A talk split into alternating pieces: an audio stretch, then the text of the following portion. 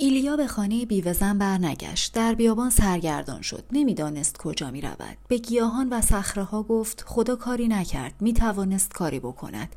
از تصمیمش پشیمان بود و خودش را به خاطر مرگ یک نفر دیگر مقصر می دانست. اگر پذیرفته بود که شورای اکبر به طور محرمانه تشکیل شود حاکم می توانست ایلیا را با خودش ببرد. بعد در برابر کاهن اعظم و سپه سالار دو نفر می شدند. بخت موفقیتشان هر چند کم بود اما باز از آن محکمه عمومی بیشتر می‌شد. از آن بدتر تحت تاثیر روش کاهن اعظم در مخاطب قرار دادن مردم قرار گرفته بود. هرچند با گفته هایش مخالف بود اما مجبور بود بپذیرد که او درک عمیقی از رهبری دارد. ایلیا تصمیم گرفت هرچه را که دیده با تمام جزئیاتش به خاطر بسپرد. زیرا روزی در اسرائیل باید با پادشاه و شاهدخت سیدایی روبرو شود. بی هدف پرسه می‌زد. کوهها، شهر و اردوگاه آشوری ها را در دوردست تماشا می کرد. او فقط نقطه ای در این دره بود و دنیای عظیمی گرداگردش را فرا گرفته بود. دنیایی چنان عظیم که حتی اگر تمام عمرش سفر می کرد هرگز به پایانش نمی رسید. شاید دوستان و دشمنانش زمینی را که بر آن میزیستند بهتر درک می‌کردند. شاید می توانستند به سرزمین های دور سفر کنند. دریاهای ناشناخته را در نوردند. بی احساس گناه عاشق زنی شوند. هیچ کدام هنوز صدای فرشته دوران کودکیشان را نمیشنیدند. هیچ کدام خود را درگیر جدال ایزدی نمی کردند. زندگیشان را در لحظه اکنون میگذراندند و خوشبخت بودند. او هم مثل دیگران بود. در این لحظه که در کوه و در راه می‌رفت بیش از هر چیز آرزو داشت که کاش هرگز آوای خداوند یا فرشتگانش را نشنیده بود. اما زندگی نه از خواسته ها که از اعمال هر انسان ساخته می شود به یاد آورد که بارها در گذشته سعی کرده رسالتش را انکار کند. اما اینک آنجا بود وسط آن دره زیرا پروردگار چنین خواسته بود. پروردگارا می‌شد که من هنوز نجاری باشم و باز به تو خدمت کنم. اما آنجا بود و کاری را می‌کرد که از او خواسته شده بود. بار جنگ قریب الوقوع را بر دوش می‌کشید. بار قتل عام انبیا را توسط ایزابل بر دل داشت و بار سنگسار آن سردار آشوری و هر بار حراسش از عشق به زنی در اکبر خداوند عطیهای به او داده بود و ایلیا نمی‌دانست با آن چه کند. نوری در وسط دره ظاهر شد. فرشته نگهبانش نبود که اغلب صدایش را میشنید و به ندرت می‌دید. فرشته خدا بود که آمده بود تا تسلایش دهد. ایلیا گفت دیگر اینجا کاری از دستم بر نمی آید کی به اسرائیل برمیگردم؟ فرشته گفت آنگاه که بیاموزی دوباره ساختن را. اما به یاد آور کلام پروردگار را به موسی پیش از نبرد. از هر دمی بهره جوی. تا از ندامت بگریزی. مویه مکن بر شباب از دست رفتد پروردگار شبهاتی ودیعه گذارده است در هر سال از عمر آدمی. و پروردگار با موسی سخن گفت. به آنها بگو گوش بسپرید ای قوم اسرائیل. امروز روز نبرد شما با دشمنان شماست. مگذارید قلب شما فرو ریزد. مترسید و نلرزید و از آنان مهراسید. کدام مرد است آنکه تاکستانی کاشته و از میوهش نخورده است؟ بگذارید او نیز به خانهاش برگردد. مبادا در جنگ کشته شود و میوهش نصیب مردی دیگر شود. و کدام مرد است که زنی را نامزد کرده و اما او را تصاحب نکرده؟ بگذارید او برود و به خانهاش بازگردد. مبادا در جنگ کشته شود و نامزدش نصیب مردی دیگر شود.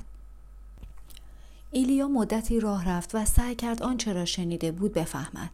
وقتی آماده می‌شد تا به اکبر برگردد زنی را دید که دوستش داشت. روی صخره رو به کوه پنجم نشسته بود. فقط چند دقیقه با او فاصله داشت. اینجا چه می کند؟ نشنیده ماجرای محاکمه و حکم اعدام و خطراتی را که در پیش است؟ باید بیدرنگ به او هشدار بدهد. تصمیم گرفت سراغش برود. زن متوجه حضورش شد و دستگان داد. ظاهرا ایلیا گفته های فرشته را فراموش کرده بود زیرا احساس بیاطمینانی دوباره به طرفش هجوم آورد. سعی کرد وانمود کند که نگران مشکلات شهر است تا زن متوجه آشفتگی قلب و ذهنش نشود. وقتی نزدیک شد پرسید اینجا چه می‌کنی؟ دنبال کمی الهام آمدم. یادگیری خواندن و نوشتن باعث شده به طراح این دره ها کوها و شهر اکبر فکر کنم. چند تاجر مرکبهایی به های گوناگون به من دادند چرا که می‌خواهند من برایشان بنویسم فکر کردم این مرکب ها را برای توصیف جهانی به کار ببرم که در آن زندگی می کنم. اما می‌دانم خیلی مشکل است. رنگ ها را دارم اما فقط خدا می تواند رنگ ها را اینطور هماهنگ با هم مخلوط کند. نگاهش به کوه پنجم دوخته بود. با زنی که چند ماه پیش کنار دروازه شهر و در حال جمع کردن چوب دیده بود کاملا تفاوت داشت. حضور منزوی او در بیابان احساس اطمینان و احترام در ایلیا ایجاد می کرد. ایلیا پرسید چرا همه کوه ها اسمی دارند اما کوه پنجم با یک عدد نامیده می شود. زن گفت تا اختلافاتی بین ایزدان ایجاد نشود. افسانه می‌گوید که اگر انسانها نام خدای خاصی را به آن کوه می‌دادند بقیه خشمگین می‌شدند و زمین را نابود می‌کردند. بنابراین اسم آن را گذاشتند کوه پنجم. چون پنجمین کوهی است که از ماورای دیوارهای شهر می‌بینیم. این طوری به هیچ کس توهین نمی شود و دنیا سر جایش میماند. مدتی ساکت ماندند زن سکوت را شکست. جدای از رنگها به خطر نوشتن خط بیبلوس هم فکر می کنم.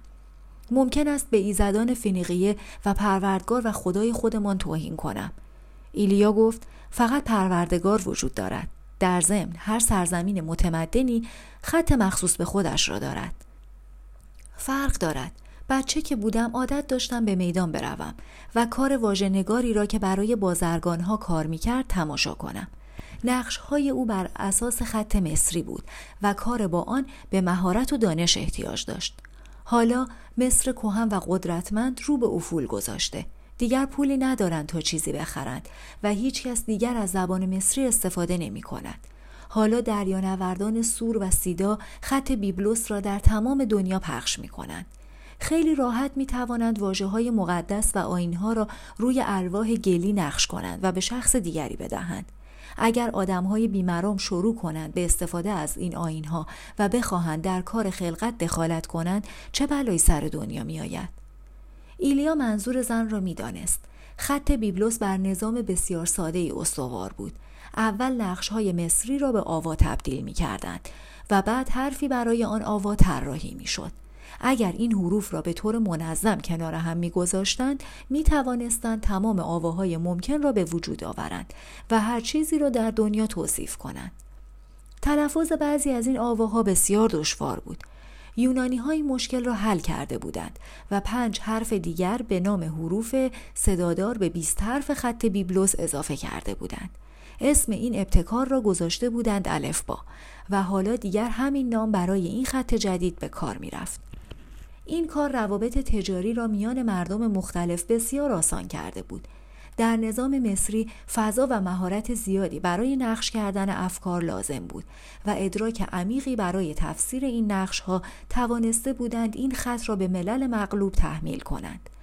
اما با فروپاشی امپراتوری مصر خط مصری دوام نیاورده بود اما نظام خط بیبلوس به سرعت در تمام دنیا پخش می شد و دوام آن دیگر به قدرت اقتصادی فینیقیه وابسته نبود.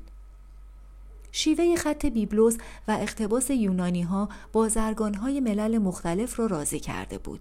از اعثار کهن بازرگانان بودند که تصمیم می گرفتند چه چیزی در تاریخ باقی بماند و چه با مرگ یک شخص یا پادشاه مشخص ناپدید بشود. همه چیز گویای آن بود که اختراع فینیقی ها به زبان مشترک تجارت تبدیل خواهد شد و عمر آن از دریانوردان، شاهان، شاهدختان اقواگر، شرابسازان و استادان شیشهیر فنیقی بیشتر خواهد بود. زن پرسید آیا خدا از کلمات محو خواهد شد؟ ایلیا گفت نه در آنها باقی میماند. اما هر کس در برابر خدا مسئول نوشته های خود خواهد بود. زن از آستین ردایش لوحی گلی بیرون آورد. چیزی رویش نوشته بود. ایلیا پرسید معنیش چیست؟ کلمه عشق است.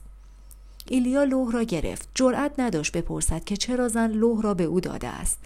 چند خراش روی آن لوح گلی علت حضور ستارگان در آسمان و آدمیان بر روی زمین را جمعبندی می کرد. خواست لوح را به زن برگرداند اما زن نپذیرفت. برای تو نوشتمش. من مسئولیت تو را می‌دانم. می‌دانم روزی باید بروی و می‌دانم که دشمن کشور من می‌شوی. چون می‌خواهی با ایزابل در بیفتی.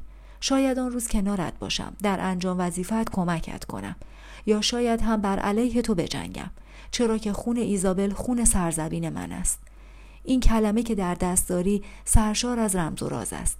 هیچ کس نمی داند این کلمه چه چیزی را در قلب یک زن برمیانگیزد. حتی انبیا هم که با خدا صحبت می کنند نمی دانند. ایلیا لوح را در چین شنلش گذاشت و گفت کلمه ای را که نوشته ای می شناسم. شب و روز در مقابلش مقاومت کردم. نمی‌دانم در قلب یک زن چه چیزی را برمیانگیزد اما می‌دانم چه بلایی بر سر یک مرد می آورد. من شهامت رویارویی با پادشاه اسرائیل و شاهدخت سیدا و شورای اکبر را دارم اما این کلمه عشق وحشت عمیقی به من می دهد. پیش از آنکه آن را روی این لوح نقش کنی چشمهایت آن را دیده که روی قلبم نقش شده. ساکت شدند. با وجود مرگ آن مرد آشوری و فضای پرتنش شهر و فراخان پروردگار که هر لحظه ممکن بود فرا برسد هیچ چیز نیرومندتر از آن واژه مکتوب نبود. ایلیا دستش را دراز کرد و زن دست او را گرفت. تا زمانی که آفتاب پشت کوه پنجم پنهان شد در همین حال ماندند. وقتی برمیگشتن زن گفت ممنونم. مدت ها بود که دلم می‌خواست غروب آفتاب را با تو بگذرانم. وقتی به خانه رسیدند پیکی از سوی حاکم منتظر ایلیا بود. از او خواست بیدرنگ برای شرکت در جلسه همراه او برود. حاکم گفت جواب حمایت مرا با بزدلی دادی. با زندگیت چه کنم؟ ایلیا پاسخ داد یک دقیقه طولانی تر از آنچه خدا می‌خواهد زنده نخواهم ماند. اوست که تصمیم می‌گیرد نه تو. حاکم از شهامت ایلیا یکه خورد. می توانم بیدرنگ بدهم گردنت را بزنند یا بگویم تو را در شهر روی زمین بکشند و اعلام کنند که تو نفرینی بر مردم ما نازل کرده ای و هیچ ربطی به تصمیم خدای یگانه تو ندارد. سرنوشتم هرچه باشد همان می شود اما می‌خواهم بدانی که من فرار نکردم. سربازهای سپه سالار مرا نگه داشتند. او جنگ می‌خواهد و برای آن دست به هر کاری می‌زند. حاکم تصمیم گرفت دیگر وقتش را بر این بحث بیفایده هدر ندهد. باید نقشهاش را برای این بنی اسرائیلی می‌گفت. سپه سالار جنگ نمی‌خواهد. او هم مثل هر نظامی خبره دیگری می‌داند که سپاهش کوچکتر و بیتجربه تر از دشمن است و نابود می شود. به عنوان یک مرد شرافتمند می‌داند که این کار باعث شرم و اختلافش می شود. اما غرور و تکبرش قلبش را سنگ کرده. فکر می کند دشمن ترسیده. نمی‌داند که جنگجوهای آشوری بسیار ورزیدند. وقتی وارد سپاه می شوند درختی می کارند و هر روز از روی محل کاشت دانه های درخت می پرند. نهالی می شود و از روی آن می پرند. بزرگتر می شود و از روی آن می پرند. از این کار نه خسته می شوند و نه فکر می کنند وقت تلف کردن است. کم کم درخت بزرگ می شود و جنگجوها بالاتر می پرند. آنها صبورانه و مؤمنانه خودشان را برای غلبه بر موانع آماده می کنند. یاد گرفتند که وقتی چالشی را می بینند اول آن را بشناسند ماهاست که ما را زیر نظر دارند. ایلیا صحبت حاکم را قطع کرد. پس کی جنگ می خواهد؟ کاهن اعظم موقع محاکمه زندانی آشوری متوجه شدم. برای چه؟ نمی‌دانم اما به اندازه کافی هیلگر بود که بتواند سپه سالار و مردم را متقاعد کند. حالا همه شهر طرفدار اویند.